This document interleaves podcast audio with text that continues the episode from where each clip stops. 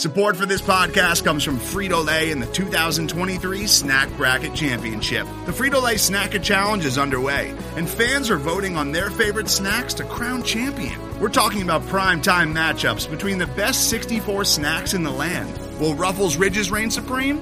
Can Doritos defend their dynasty?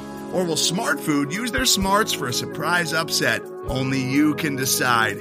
Get in on all the action for a chance to win up to $1,000 or a year's worth of snacks. Let your snacks be heard. Just go to FritoLaySnackIt.SBNation.com to vote and enter for a chance to win. No purchase necessary. Sweepstakes ends April 3rd, 2023. Void where prohibited. Year's worth of snacks awarded in the form of 52 coupons, each good for one bag of chips. See official rules at FritoLaySnackIt.SBNation.com.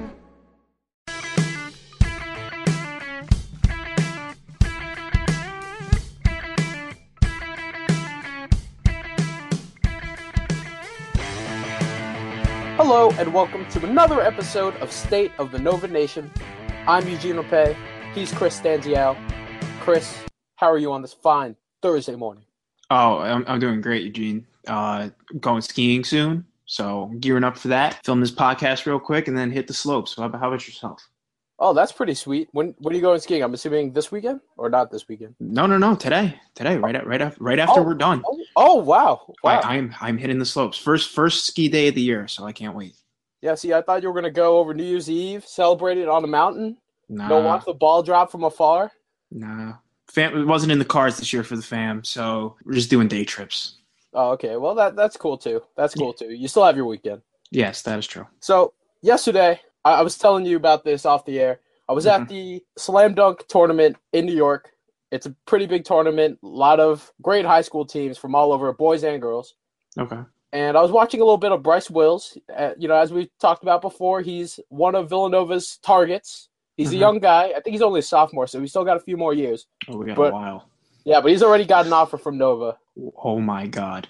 Yeah. I think they learned from, Cam Reddish that we need to hop on these guys ASAP. Yeah, really, to keep up with the bigger boys. So while I was watching him and doing a little coverage and scouting, a little bit of both, I happened to sit next to a former referee. Don't want to say old. Just doesn't sound right. Former referee.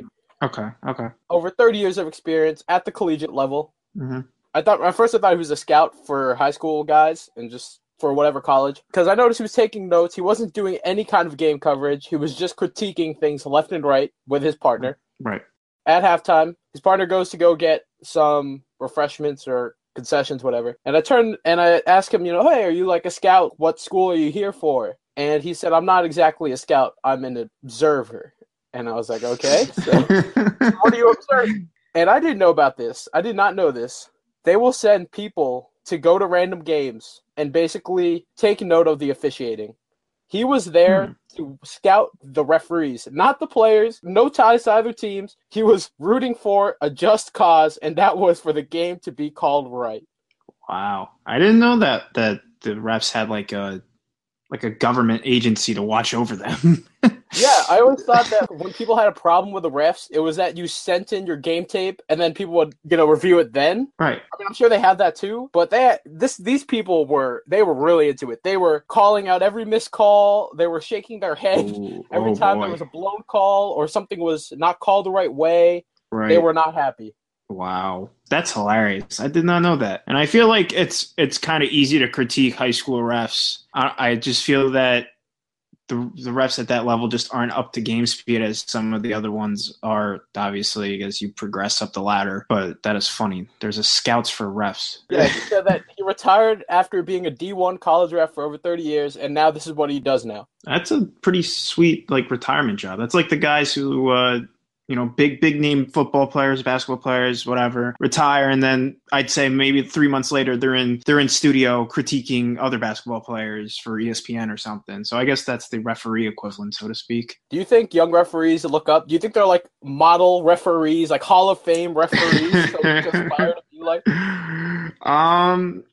With basketball, I'd say that's a little bit tough now because of the way many fans just view official basketball officials after Tim Donaghy all those years ago. So I would be hesitant to jump on that bandwagon. Yeah, I would definitely agree. There's definitely some sketchiness. Yeah, I mean, I guess there's some clean ones, obviously, but you know, the higher end ones, you always hear that they were somehow involved with Donaghy at some point. So kind of like what you said, he said that the high school refereeing is where it needs the most work. That's where it needs the most evaluation. I would agree with that. Just sitting next to them, it sounded like there was something wrong every 20 seconds. They were very upset. Wow. This was a big time game. You know, there were two great teams, talented players on both sides, some looking to get scouted for college, whatnot. Right. So at halftime, I couldn't resist to ask him about some certain myths. As us, the spectators, or as someone who doesn't know much about how officiating works, other than blowing a whistle and getting calls and whatnot, I want to know about the deep things. One of the questions I asked him was, are makeup calls a real thing? Yeah, we went there, and it was definitely a touchy subject. I asked him that question, and he was a little taken aback. Yeah, that's straight to the jugular there, Eugene. I didn't realize how loaded of a question that was when I asked him. What did he say? He said, don't call it makeup calls, first of all. It's kind of like when you say someone has a quote-unquote joke major, they're going to take great offense to their work. Right. And makeup calls is the equivalent of that. He said call it game management. Oh, God. So there was a spin on it? It doesn't exactly work like the way we think it does. It makes sense. He prefaced it by saying, obviously, as human referees, they're not going to get every call right, or they're not going to catch every foul that's taking place. Right. Now, he said, if a ref misses a call on one end, he has to go and miss that same call directly after on the other end. And in a way, you kind of make up for it, and then you reset, and then you go from there. He said that the objective is to not give makeup calls. The objective is to, if you make a mistake, try not to do it again. Two wrongs don't make a right. That's what I have to say about that. So why missing it on one end, missing it on the other? I don't get it. Apparently, it's universal. I just don't understand why refs. I don't understand why refs just can't call it correctly from start to finish. But that's what it is. I mean, I understand you are going to miss some calls, but just because you missed it on one end doesn't mean you should miss it on the other end. And he said that it's a universally accepted thing. The coaches know that this is a part of the officiating. The coaches are in on this? The coaches are in on it. Yeah, he gave me an example. If I miss a charge on one end and directly on the next possession, I miss a charge on the other end, coaches won't get upset with me because it's just a thing that they just know this is how it's supposed to be. So this is their form of damage control. It is their form of damage control. And then it's basically everyone knows that this is like a universal quote-unquote reset, and then they work from there. God. Wow. Is that weird? So weird. Like I couldn't believe it. Yeah. The fact that the coaches is the most astounding part. I kind of felt that makeup calls was a thing, and I do understand why they kind of have to – if they miss on one end, you miss on the other, but it doesn't make it correct. And I don't think that's the way you should be going about teaching officials. You should teach them to get it, everything in a vacuum. Like, I don't know. Yeah, you let them play on one end, and then you let them play on the other end, and then from then on, it's like, all right, where's my whistle? Yeah, really. Did you ask him about anything like with big game situations at the end, if they're like more inclined to swallow the whistle? I did ask that, and he said towards the end of the game is when we make sure we want to do our best job. And then I said, okay, whatever that means. So you mean to tell me now that the refs have their own form of speaking, just like Jay and his cronies have their way of speaking? Yeah, he told me straight up, just remember this, rule of thumb, better players, less whistles. Straight up told me that. Straight up. Wow. It's one of those things that we talk about, but it is actually a thing. And then he said, in a situation where you have, you know, like let's say a guy drives in for a layup and three guys jump at the ball, and he's fouled. He said, you either call it on the guy who has less fouls, or you call it on the guy who doesn't play much, but you never call it on the star unless if it's obvious, like straight up obvious. That's bad. I feel like they shouldn't be admitting to this. Although I do feel that the one where you just said where they're all jumping at the ball, you call the one who has less fouls. I can see that. That I'm okay with, I feel like. More so than not. I don't know why. But it's just because, I mean, you don't want to see guys foul out. I don't think you should give preference to the stars, but I don't think you want to see guys foul out because then it just gets messy. And then you really don't really determine who's the better team, so to speak. But the fact that stars get preferential treatment, I'm not a fan of it, but it doesn't shock me in the least. Yeah, he was definitely – just always remember, better players, less whistles. That is so funny. You should quote that. You should write one of those independent pieces for the Bench Mob, long form, independent pieces on officiating, and just go off what this guy had to say.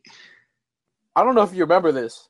A couple years back, when Seton Hall upset Villanova, Sterling Gibbs jumped on the scorer's table, yada yada yada. Buzz beater, okay. Yeah. Eugene Teague, Seton Hall's like 7-foot center, fouled out. They reviewed the foul. And he was giving Nova some problems because obviously he was like a big 7-foot guy, and we're never really about our big guys. They went back, reviewed the call, took back the foul on Teague, so he comes back into the game, and instead they tagged it on the guy who was next to him, who had like two. Oh, I don't remember that, but wow. I guess that kind of goes against what I was saying, that I would be a fan of that. If that happened against my team, I would not be a fan of that. It's just weird. He was just basically saying, remember, it's always about game management. You want to get it right. And if you make a mistake, you reset and you go from there. That's basically the gist of it. Yeah, that is – oh, boy. That's funny. I don't know. College refs always seem to get more flack than most, but I actually liked the refereeing the past year or so. I don't know about you.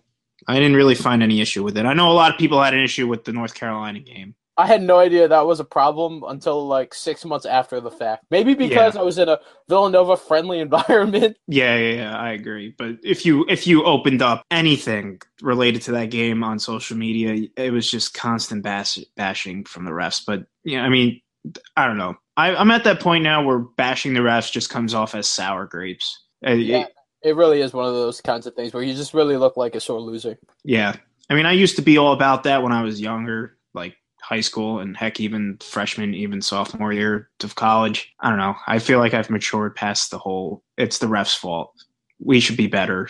Like I am now under full agreement that your team determines it. The refs don't determine it. Yeah. It's one of those things that when you do think about it at the end of the day, there are 40-50 shots per team in a basketball game. You make or miss one or two of those, the game in itself is already completely different. Right, exactly. But on the other hand, there are times when the ref does mess up. Example, look at Jim Joyce and that perfect game. Right, or the Hail Mary. Too. The Hail Mary. That's dropped it. Yeah, there are a couple ones. Yeah, the Jim Joyce one is probably the most egregious, I would say. But just remember, you reset and you work from there. Right. He didn't have a chance to reset. He did not have a chance to reset. That was his problem. See, he had a chance to reset if it was maybe in like the fourth inning, but because it was the ninth inning, there was no chance. No chance. Same thing with the Hail Mary. That was the game. No chance to reset. And better players, less whistles. At least in basketball. Yeah, well, that makes sense now. LeBron, I don't think he's ever fouled out of a game. Ever. And as always, the higher the level, the better the refereeing. So, unfortunately, if you're on JV or varsity of your high school, you're not getting the top-class refs. Yeah, you're getting the short end of the stick there. Well, and lastly, one more thing before we talk about basketball. Oh, sure. He was a big fan of the shot. This guy was hyped on it. But yeah, I was talking to him, and I was like, yeah, you know, I used to write a lot of college, actually. And he's like, oh, where'd you go to school? And I told him Villanova. And he was like, oh, Jay Wright. Man, he started like quoting Jay, and then he was like, "That shot, you must have had a lot to write about on that shot." Oh, and I was like, "Oh, yeah. There was a lot to write about, and then a lot to celebrate." Yeah, did he do Big East games? Did he tell you that? Or... Yeah, he did. He did do a few Big East games. He knows the coaches very well. Oh, that's cool. How recent of a retiree is he? Last year. Oh, dude, what's his name? Did you get it? I will not name him on the air. I will not name him on the air. Oh, and another rule of thumb that he said, coaches won't go after the longtime veteran refs. But if you're a new guy, young, they're going to hound you. All right. Well, that makes sense, too. That's to be expected. I think that could be said about any workplace. Yeah, that's pretty true. Yeah, even if you're the guy who's been there forever and you're lazy, that's okay. But if you're the new guy and you're lazy, that's not okay. Yeah, it doesn't look good. So, yeah, we had a big basketball doubleheader. yesterday at the Pavilion. First, we had the women's team going up against the Marquette Golden Eagles, and then we had the men's team playing against the lovely DePaul Blue Demons from Chicago, from Chi-Town. I guess we should talk about it in the way that the doubleheader unfolded. So let's go with the women's team first. Sure. So the women's team, they played Marquette at home at noon. It was a real close game, and despite a 31-point effort from Adriana Hahn, tied the program record with 9 threes. Villanova fell short, falling to the Golden Eagles 77-71. Chris, what did you take away from that game? I mean, you had the day off, man. You say you got to watch it. Yeah, of course I did. Yeah, Adriana Hahn dropping 9 deep bombs. That is just absurd on any level. That's Steph Curry-esque. Going 11-20 from the field, 31 total points. That's just under half of grand total points Villanova scored. Next leading scorer was Alex Lewin, who also had a nice little day. 3-7 from deep, 9-14 from the field, and made the only free throw Villanova attempted. So yet again, that is another issue that I've noticed for these past few games. Villanova does not get to the free throw line, and it's coming back to hurt them, especially in close games like these, especially if you have any semblance of a bad shooting night. And then the next leading scorer was Jana Tucker, 6-14 from the field, 2-6 from deep. She played in 31 minutes, had a nice little game, chipped and everything. But again, we mentioned it so many times in the last podcast, but rebounds was a huge issue. Marquette had 38 total rebounds and Villanova had 29, outclassed on the boards. And Erica Davenport had 15 total, 7 of the offensive variety and 8 of the defensive variety for Marquette. We mentioned it, I don't know how many times, that they had to control the boards to have even a chance of winning this game. And yeah, they kept it close, but they weren't able to get through because they just couldn't grab the ball off the missed shots. You know what's crazy? What? Adriana Hahn wears number 31. 31 points, wears number 31. Oh, would you look at that? I didn't even make that connection. Great call. One of those Illuminati conspiracy theory things. Oh, yeah. At least that's probably what they'll tell you on the internet. Yes. Yeah, I mean, Villanova didn't have to necessarily dominate the boards. I mean, it was definitely a tough task because Marquette is so great at cleaning up the glass. Mm-hmm. But they had to at least make it close. And when you give up those offensive rebounds, it becomes second chance points. You know, you look at the scoreboard, you only lose by 6. Maybe you take away a few of those second chance baskets. Mm-hmm. The game goes your way. I mean, Villanova had a 1-point lead at half. Unfortunately, Golden Eagles started to get ahead in the third quarter, really got in front in the fourth quarter, and then it was just catch-up from there for Nova. Real tough one. Yeah, I mean, it was closer than we both expected it to be. I would think we can agree on that one. So, I mean, that's a sign of positivity, I guess, if you want to get any silver linings away from this game. And also, Villanova had 9 offensive rebounds compared to Marquette's 11. So if you want to look at it from the offensive side of things on the glass, it was pretty even. And if you take away Erica Davenport, Villanova pretty much dominated, but obviously you can't do that. Yeah. And also on the bright side, compared to the previous 2 games in which Villanova lost to Temple and Duke, they shot the ball better, way better. Yeah, they did. And Adriana Hahn was a big part of that. I mean, 11 for 20 is very good, especially when you knock down 9 from deep. That's pretty insane. She played 39 of the 40 minutes, too. So she was in there.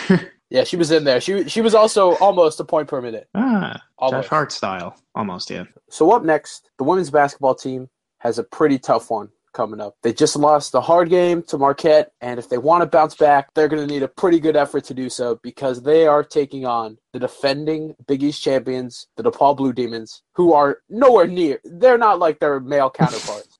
Yeah, the DePaul's actually pretty good. The women's side, like you said.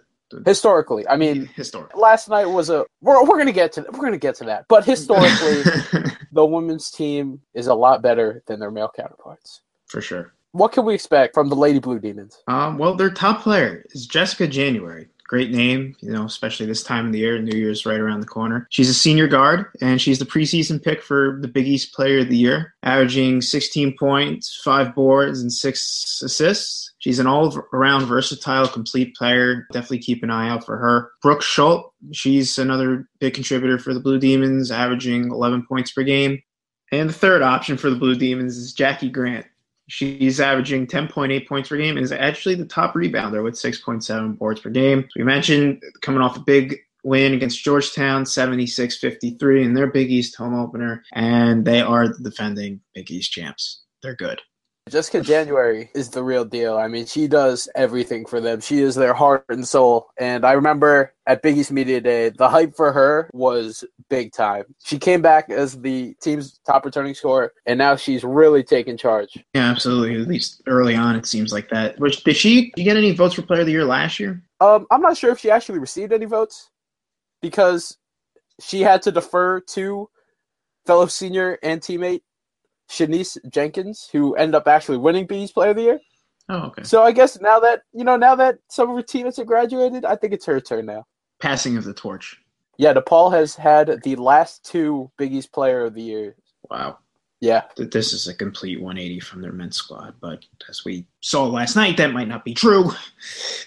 Oh, well, we'll get to that. So, Chris, what are you feeling? What are you expecting from this game? I mean, the cards are definitely not in Villanova's favor. Yeah, I'm not feeling good about this one either. I mean, they had a pretty good shooting performance against Marquette, and they still couldn't get the job done. And Marquette's – they're a good team, but they're not DePaul-esque. So I'm going to give this one to the Blue Demons in a relatively decisive battle. Yeah, Villanova has upset DePaul in years past, especially when they play at the Pavilion. But this is a completely new team from then. Not new in a bad sense, but new as just in there's a lot of new faces and a lot of players taking bigger roles, and I think they're still trying to acclimate to that. Yeah, I agree. It's still a feeling out process, at least this early on. I mean, you obviously had the chance in non-conference play, but I feel like with Big East, it's a whole other animal. So they guys still got their feeling out to do. I think the Lady Blue Demons are giving up that throne anytime soon. Yeah, no, I agree. They should probably win the conference with relative ease. So as we transition from the women's DePaul team, let's talk about the men's DePaul team. And Chris, we have to hand it to ourselves. We've done a good job. You know, you talked about how happy you were and excited to go skiing. You know, you really did a good job of hiding your anger because Oh, yeah. When I talked to you last night, Chris, you were not happy about what transpired at the Pavilion last night. No, I was not. I don't think anyone could be. Let's talk about the giant elephant in the podcast room. Chris, why don't you take it first? I'll let you take it. You had some strong things that you said you wanted to say. Okay. You know, if for those of you who have listened to me before, I hype this team up a lot. We both do. And the only game so far this year in which they've actually had any sort of competition that was unexpected, because the Notre Dame game was close, and Purdue. The game that terrified me the most was LaSalle. And they didn't look competent in that one, kind of like, you know, just went about their business, no big deal, we're better than them, we'll just win on talent, no big deal. You say, okay, you know, you get one of those per year, and you don't think it's going to happen in Big East play. It's the Big East. This is what Jay Wright talks about all year. It's the Big East tournament's more important than the NCAA tournament, apparently. That's what I've been told in years past. The Big East foes are more important than these non-conference games. You know, that's why we schedule College of Charleston or whatever. But no, first game in the Big East at a morgue that is now known as the Pavilion. You don't even try. They didn't even try. I'm going to go on and say that. They didn't even try. Josh Hart dropped 25 points without even trying. What were they doing? It was one of those games you wanted to bang your head against the wall because you had no idea what they were doing. I mean, who are you? Like, who are you guys? Like, what team is this? Are you the number one team in the nation that you're so great and you're beating up on Purdue on the road and a team that's coming off a historic tournament run? Or are you guys this team at the Pavilion that is in a track race against DePaul, a bottom feeder in your conference who you consistently beat up on every year? But no, for this game, what is it now? Now all of a sudden the two biggest seniors you guys have had in the past 10 years leave, and now all of a sudden you got to have every game close? All right, I'm spoiled. I'll say it, I'm spoiled. Like, but that you were winning and I'm complaining. But you shouldn't be beating DePaul by 3. What makes you think that you're going to go into Creighton now the next game and have actually any shot of beating them? They just beat Seton Hall by, 14 points? And Seton Hall's a really good team. And Creighton at home is even better. They were probably the best team in the Big East when you put every team in their home environment. But now here we are jerking around with DePaul because our seniors don't know what the heck they're doing outside of Josh Hart. Chris Jenkins at the end had one of the biggest mind lapses ever, shooting a three with 40 seconds left in the game when you had about another 15 on the shot clock to kill. I mean, what does that show? And he's playing like crap too. Darryl has been non-existent. Bridges has been the only – him and Hart have been the only consistent starters, and I guess you can throw Jalen in there, I guess, but he's hit or miss. He was terrible from the line last night. And then off the bench, we're non-existent right now because Phil has his injured knee, which you can't fault him for. But Eastman can only do so much, and Dante, don't even get me started on him. He's horrible lately. Ever since – I think it was the LaSalle game. He just has fallen off a cliff. Who are these guys? Identify yourselves. You shouldn't be beating DePaul by 3. You should be blowing these guys out. And now if they come out against Creighton and destroy them, I'll be like, okay, no harm, no foul. But this shouldn't be happening. And this is concerning not just for Creighton, but for the rest of the year. Going into the game, Villanova was a 26.5-point favorite. Yeah, that's over DePaul. Crazy. One thing that definitely stuck out to me was the free throw shooting. Villanova was an uncharacteristic 18 for 26. That's less than 70% from the line. There were some moments that even though they were going to the line late, usually you feel confident. You feel calm. You're like, oh, they're going to knock these down, and then they're going to separate themselves. Mm-hmm. A lot of 1-for-2s. Yes. Let DePaul back in it. Mm-hmm. It was definitely mind-boggling. It was wow. I mean, that game. Villanova's up at one point by, I think, 14 or 13. Yeah. I don't know if it's horrendous play per se, but it might be complacency. It might be, I don't know if they were worried too much about Creighton and Xavier coming up back-to-back that they overlooked DePaul. But at the same time, you should be blowing out your bottom feeder as the king shark in the ocean or whatever. They gotta destroy the DePauls and the guys who are just consistently – at the bottom. They should not even be in the same conversation. Right. It should not be upset alert. DePaul might be Villanova. That shouldn't be a sentence anyone is ever saying. It's ridiculous. You're home. You can't allow this to happen on your home court, a place where you haven't lost in like 3 years. Figure it out. I don't understand. Was it because the pavilion was an absolute morgue last night? I don't understand. Are the students that much of a advantage to this team at home? I don't know. That was another thing. I'm glad you brought that up. It's so weird. I don't know why. It's always been like this, obviously, in that, you know, when the students are away, it's not going to be as loud or as noisy or as, you know, crazy. Mm-hmm. And we've seen that in the last 4 years, but I don't know why I'm noticing it now more than ever. Yeah, I agree too. Like even against Xavier last year, like it was during winter break, and it wasn't that noticeable. It wasn't like we destroyed them that game, and we never really complained about the crowd at all. I guess it was that at that time it was fine, but like you said, this year it's more apparent than ever. Maybe because we're just not there. I don't know. The other thing, too, you know, when you brought up LaSalle, one thing that was interesting about the LaSalle game is, yeah, we shut down B.J. Johnson. Yeah, we shut down Jordan Price. But it was that third guy that stepped it up, really put Villanova on the hot seat. Yeah, our good friend Pookie. Yeah, for LaSalle, it was Pookie Powell. And for DePaul, it was Chedarius McCallum, mm-hmm. who hasn't even been performing as well as Eli Kane or Billy Garrett Jr. Mm-hmm. And last night he had a big game. He went 9 for 13, had a team high 19 points, 7 rebounds, 3 steals. Wow, like why? I don't understand. It's so weird. It's been like this ever since I started watching. It's always the tertiary guys that come out of nowhere and destroy us. And it won't be your big guys. It'll always be those low key guys like we kind of mentioned in our previews, like toward the end, just as like a throw in, just to cover all our bases, just in case they do go off. And then here they are, they do go off. Eli Keane didn't even play that well. 2 of 8 from deep, 6 of 19 from the field. Billy Garrett Jr. continuing his inefficient ways, shooting 6 of 17, 0 of 2 from deep, but he was 5 of 5 from the line, which we did highlight that he's a good free throw shooter. But McCallum, 9 of 13 from the field, like it's crazy, crazy. DePaul didn't even shoot that well from 3. Like usually when Villanova, it's because they sling it from mm-hmm. the 3-point line and knock them down. Mm-hmm. The Blue Demons were 3 of 17. Yeah, 3 of 17. Horrible. Horrible. I mean, they made their free throws at least. Granted, they only took 7 of them, but they made 6 of them. Meanwhile, we're flirting with 18 to 26. If you're DePaul, you're definitely happy about how you played, the way you played. Oh, sure, you lost, but you're definitely like, oh, this is great. We can hang with anybody. Yeah, exactly. I was going to say that, like, if you're, like, Xavier or even – like, if you're Xavier or Georgetown or Marquette, like, you got to be fearing DePaul now because DePaul thinks they can hang on anyone. What makes you – like, if you're on that bench coming out of that game, you got to feel that you can go into any place in the Big East and give them a game. Maybe not win, but you can at least give them a game. If you're doing it to us, you can certainly do it to everyone else. Yeah, we joked about – or we didn't really joke about, but we pointed out how the Blue Demons always get that one win. That one win that just kind of shocks everyone. Last year was when they beat Providence. I think it was on the road. I think it was at the Dunk.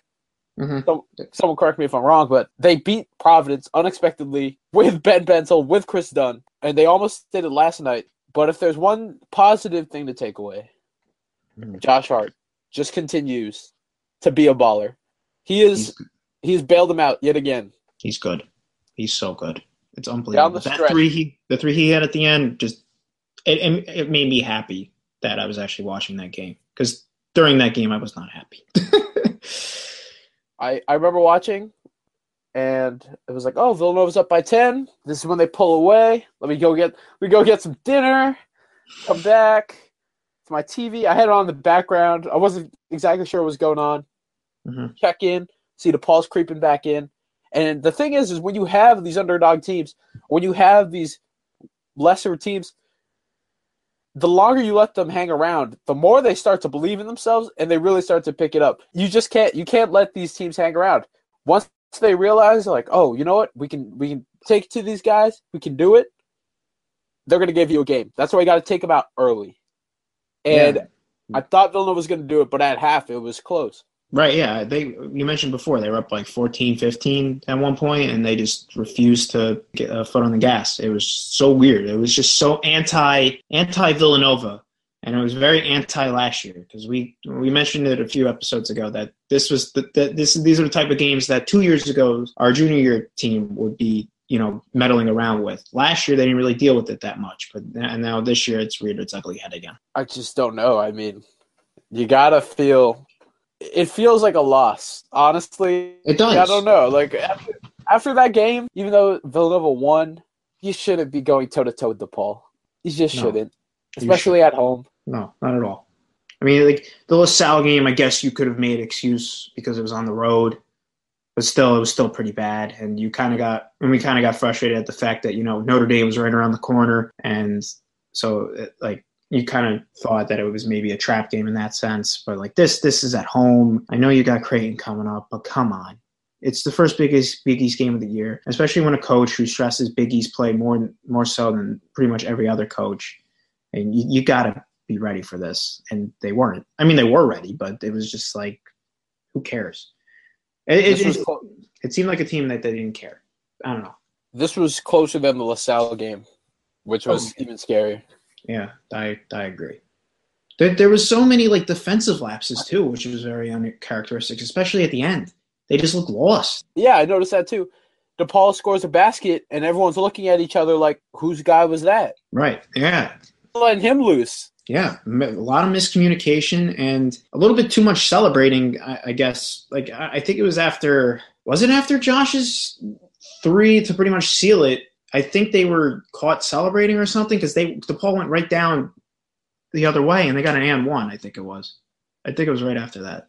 Correct me if I'm wrong. I don't remember. But it was like, guys, like, what are you doing? Like, I thought this is what we're good at, transition defense. This is one of our best qualities. Come on, guys. Yeah, I know you say it's ineffectiveness and all that. I think it was more so complacency, especially once they started to build that lead. I'm sure they thought, like, oh, we're going to pull away like we always do. Except DePaul did not roll over, which was definitely not DePaul-like. No, it wasn't. It's not bottom feeder-like at all. It makes you think, though, about DePaul. Maybe they do want to actually squeeze in a few games here and there this year, more than three than they did last year. If there's one thing for sure, it's not going to be a fun day to be wearing that Villanova uniform to practice tomorrow. Oh, no. I imagine Jay's going to destroy them, and for good reason. Or maybe he just preaches attitude. Who knows? We don't know. It's a coin flip. Oh, and just to correct you on the on the DePaul, like, one where they always steal game. It was actually at Marquette. They won 57-56. That was their one road win in the Big East play last year. But they did beat Providence at home. It's good to always have your people 24/7 fact-checking you. Oh, I love it. I knew they beat Providence. And I actually was on the same boat as you. I thought that was in Providence. I don't remember the Marquette game, though. So, Chris, do you feel a lot better? Yes, but I'm still terrified of Creighton. All right.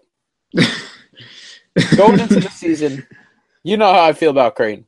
Yeah, you love them. You know, I told you, I texted you about a month in advance. I was like, Chris, this team is going to be great. They're gonna give Villanova a hard time. And I'm sure, I don't know how you felt, but I don't think you bought my bandwagon. No. And now, as someone who drives the Mo Watson bandwagon, I will say that I am not proud to drive that bandwagon on Saturday. But I feel like that bandwagon is going to run over Villanova. Going into the season, when we did our Big East preview game, this one right here, circle the date, circle that date, New Year's Eve, Villanova at the CenturyLink Center in Omaha, Villanova was going to lose. And about 3 months later, I am still sticking with the same sentiments. Chris, how do you feel about the Blue Jays? They're good. They're very good, especially at home. I am terrified for my life because we don't play well there, no matter how good or bad Creighton is. I mean, these aren't your Doug McDermott Blue Jays, but they're awfully close. Marcus Foster, Maurice Watson, we talked about it first episode ever. Guard U. Are they new Guard U? They might just be the best backcourt in the Big East. Well, you know what? I have to say they are. They are really freaking good. I mean, we were just talking about it before. Maurice Watson is the assist leader in the country. Is that correct, according to KenPom? Or assist rate, highest assist rate? Maurice Watson Jr. has the highest assist per game, and he has the sixth highest assist rate, according to KenPom. That is absurd. So he will be dropping dimes on a defense that looks very lost in recent games. And Marcus Foster seems to be the biggest beneficiary of that, with averaging 19 points per game. And Maurice Watson's averaging 12.8 points per game and dropping 9 dimes a game as well. And then Khyri Thomas is the third option for the Blue Jays, dropping 12.6 points per game, averaging 5 boards and 2 assists. And Justin Patton, averaging 12.3 points per game and 6 rebounds. So you got Foster, Watson Jr., Thomas, and Patton, all averaging double digits. This team can score, and this team can play defense, and especially in Omaha, they are very, very, very dangerous. Their Big East Media Day, when Mo Watson Jr. said that, we don't have one of the best, we have the best backcourt in the Big East. We thought that was crazy. Like, as much as I admired Creighton, I thought that was crazy. Mm-hmm. Yeah. I think he's right. Honestly, he's right. He's right. They're playing at a completely new level. And I know you say it's not Doug McDermott Creighton-esque. You look at KenPom. I'm looking at it right now, and they have the highest three-point shooting percentage in the country. Shooting over 45%, and from 2-point range inside the arc, they're making just under 60%, and they're in the top 10 for that. They're a great shooting team, and they're top 10 in terms of offensive efficiency. Oh God, what are they in the defensive efficiency again? Sorry, I missed that. They're above average. They're above average. They're top 100. Okay. Top 75, just like State of the Nova Nation. Top 75. Okay. I can get on board with that. Yeah, so we're going to have to score a lot because apparently they're going to score a lot as well. So I don't know if we're going to be able to do that in Omaha. See, now this is tough. See, why are they going to do this? Why do they have to have a close game against DePaul? Because I would have picked us going into Omaha and actually winning this game, but now I have no confidence picking them in this. I would feel you – I mean, you picked Creighton regardless of what was going to happen last night. Oh, yeah, I want everyone to know that this is definitely, for me, it's not out of fear at all. I thought that this was going to happen. And I think after last night's game, now I really think it's going to happen. Before the season, I would say I was about a 70% confidence rate. And then as the season went along, I was like, okay. It kind of wavered in between 60 and 80%. But then after that DePaul game, I think I will say, yep, I think my gut feeling was right at the beginning of the year, and I think Villanova is going to unfortunately suffer its first L in a battle of undefeated teams. I mean, this is a good game, though, for Fox Sports to market and the Big East to market because these are two top 10 teams. And last year when you had Nova against Xavier, that was two top 5 teams, and that got a lot of hype. Even ESPN was hyping that game up. We even got, I think there was even a Snapchat filter for it. I mean, this is good to see just on a conference level. To be fair, though, Creighton's had their struggles. 2 games ago, they played Oral Roberts and beat them by 1. And I'm going to go on a limb and say, I don't think Oral Roberts is that good. And I don't think they're that good, as good as DePaul. So, I mean, they played a close game to a very much lesser opponent at home, nonetheless, too, and beat them by 1 in a crazy game that ended in, it was 67-66, I believe, and the last basket of that game was scored with like 4 minutes left. So it's just a defensive struggle until the end of the game. So they're susceptible to the upset at home as well, just like we were, apparently, last night. I still don't know how. So Creighton's not, you know, this big monster that you got to go in and slay the dragon, but they're a good team. They're a solid team, and I'm going to pick Creighton in this one. And I believe in my preseason predictions, I picked against Creighton. I think I picked Villanova, but I did pick Villanova. Yeah, but I'm going to do what we did for the Notre Dame game. I'm picking Creighton because of the crappy performance this team gave the other night. Just like how Villanova gave a crappy performance against LaSalle right before the Notre Dame game. Chris, are you hopping on the bandwagon? I am hopping on the bandwagon. There's plenty of room. No, I don't want to hop on the bandwagon. I think Creighton is just as much of a complete team as Nova is. I mean, you got Watson, Foster, big K-State transfer who's reinvented himself, is putting up career numbers right now. Mm-hmm. And then you look at Khyri Thomas, who's playing great basketball. But even more so, the big surprise to me, and this is why I really feel confident about picking Creighton, it's Justin Patton. He's a 7-foot center who's a freshman. Wasn't sure how he'd do going in. So it's like, oh, okay, like, you know, maybe they'll definitely be top 3. I don't know how they'll do. But Patton's been playing like a veteran. He's playing big. He's playing aggressive in the paint, and he's delivering. And when you have that big man, that just changes the dynamic of everything. Yeah, absolutely. He's really taken over for that spot left by what's his name? Groselle? Yes, Geoffrey Groselle. Groselle, yeah. So he's filled in nicely, and he's shooting 76% from the floor. So, yeah, you might want to cover him with everything you got. He's taking high percentage shots for sure. And Maurice Watson Jr. and Khyri Thomas, both shooting over 50% from 3. So guard the 3-point line as well with all you can. For Villanova, Creighton, as great as they are on offense, they're definitely not as talented as they are on defense. They're still good, don't get me wrong. Right. But they're not top 10 good. No. Josh Hart is definitely going to have to get it going. If anything, he's got to have the ball at least 60% of the time. Mm-hmm, for sure. And Chris Jenkins has to wake up. See, Jenkins is like a sleeping giant, man. You just got to give him the last half of the season. Just give him the last half of the season. Well, give him the last 2 months. We are in the second half of the season. Time to wake up. Give him the last 3 months. Okay. All right, fine. Just give him the last 3 months. I know. I'm sorry. You have to wait till January. I know. If there is one weakness for Creighton, though, they are pretty bad from the free throw line. They are pretty bad. 65%. It's not that good. Not that good. Patton's the worst defender, 47% from the line. So, and don't let Mo Watson fool you. He is only 5'10", and he kind of looks like Chancel Rapper. In my opinion. He does. Yeah, he does. And, yeah, he's a dimer, but he can also score just as good as anyone else. Yeah, he's good. He's just a slasher for sure.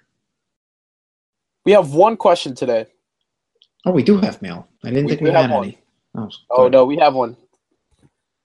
And it is from Tim Keegan. Tim wants to know, who's a bigger threat to Nova, Creighton, or Xavier? Ooh. I think I said this before, but I think if we're going on a game-to-game basis, I'd say it's Creighton. But I think for like the season in terms of actually usurping the Big East title, I think it's Xavier. I think Xavier is less prone to an upset than Creighton is. That's why. I just feel that Xavier can run the table if given the opportunity more so than Creighton can. Oh, well, I feel otherwise. I figured you would.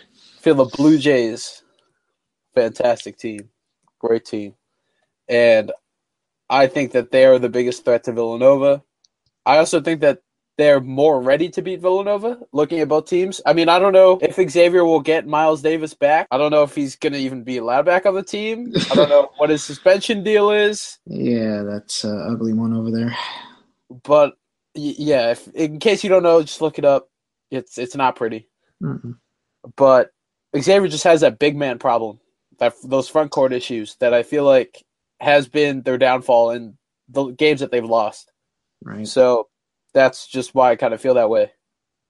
But Creighton, man, telling you all, they're the real deal. They're the real deal. I mean, maybe Villanova blows them out by 30 because they go on a revenge tour. I mean, usually when they get these close games, they usually blow out their opponent the next time. We saw it happen. Well, they didn't blow out Notre Dame, but they beat Notre Dame. Maybe it'll happen again. Yeah, we'll see. We will see. Chris, you're still sad from last night, aren't you? I am terribly sad. I don't like seeing my team get exposed. like that. Against a team that's not very good. Chris, I would say your mood has drastically changed from the beginning to the end. Yeah. All it took was to talk about last night's game. Yeah, I kind of subdued it, and the fact that I'm going skiing in about, 10 minutes is very, very helpful in, subduing those feelings, but it just had to rear its ugly head because we just had to bring up that damn score. Yeah, Chris, I felt the fire from over here. Oh, I'm glad you could, because so did my house. Yeah, I could have cooked myself breakfast with it. Could have fried some eggs. Oh, I would have been glad. Well, that's all the time we have for today. Thank you all for listening and subscribing to State of the Nova Nation. If you haven't done so, please do subscribe on iTunes or on Podomatic. Also, don't forget to check us out at viewbenchmob.com for your news and updates on all things Villanova sports. Also, follow us on the Twitter sphere at ViewBenchMob, or you can follow me, Eugene Rapay, at eRapay5. And you can follow me, Chris Stanzial, at the Stansman on Twitter as well. Nova Nation, we're still number one. Hopefully, we can all enjoy a happy New Year celebration, New Year's Eve celebration with a win, and I'll see you all back in 2017.